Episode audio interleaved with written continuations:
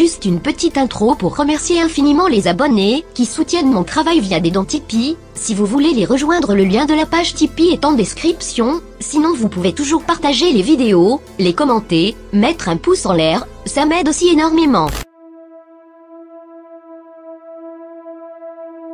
J'en peux plus de Louis Boyard, ce gamin qui vient du Fontenay-le-Comte en Vendée, il milite pour l'immigration massive alors qu'il a grandi dans un environnement ultra préservé entouré de blancs et en plus il ose s'en plaindre. Et j'ai fait mon collège en Vendée.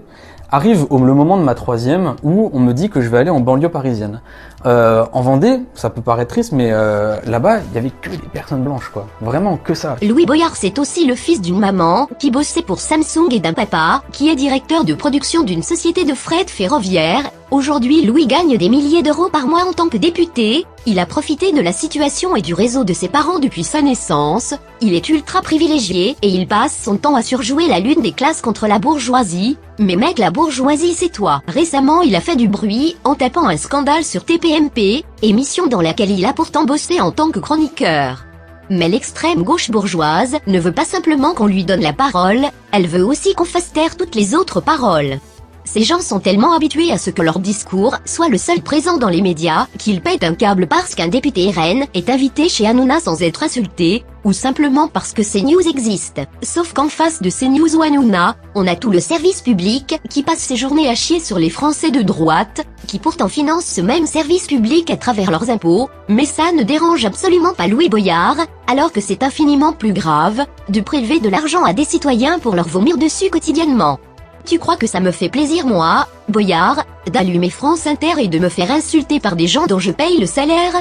Quand Laurent Ruquier affirmait qu'il ne voulait pas inviter Marine Le Pen sur son plateau dont n'est pas couché sur France 2, on n'a pas non plus entendu la gauche s'offusquer. Boyard prétend lutter contre les médias possédés par des milliardaires, alors pourquoi ne parle-t-il pas de l'empire de Patrick Drahi et de BFM TV Et le richissime Pierre Berger, qui possédait le journal Le Monde, ça le dérange à Louis Boyard?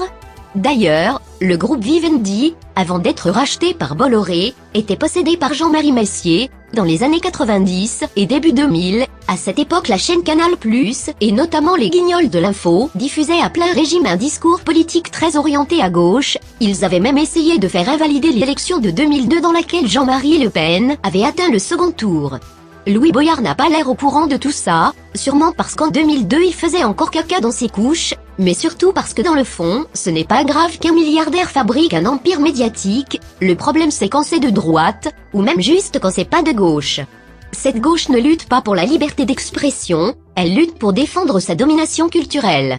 Elle ne veut pas la pluralité d'opinion, elle a au contraire peur de perdre le monopole idéologique dont elle bénéficie depuis longtemps, tellement longtemps qu'elle est persuadée que c'était la normalité. Je ne suis pas du tout client des émissions d'Anouna, mais force est de constater que c'est agréable de le voir emmerder cette gauche idéologiquement consanguine, qui tourne en vase clos, qui est en panique dès qu'on laisse exprimer des sensibilités différentes de la sienne. C'est exactement la même clique d'élite parisienne qui est en train de fuir Twitter depuis qu'Elon Musk a décidé d'y faire reculer la censure abusive. Louis Boyard et ses amis sont terrifiés par la liberté d'expression sous toutes ses formes, à la télévision comme sur Internet. Ils ont horreur de la véritable diversité des idées, ils veulent faire taire tout ce qui n'est pas eux, mais ils n'y arriveront pas, et à mes yeux c'est un spectacle aussi révélateur que délicieux.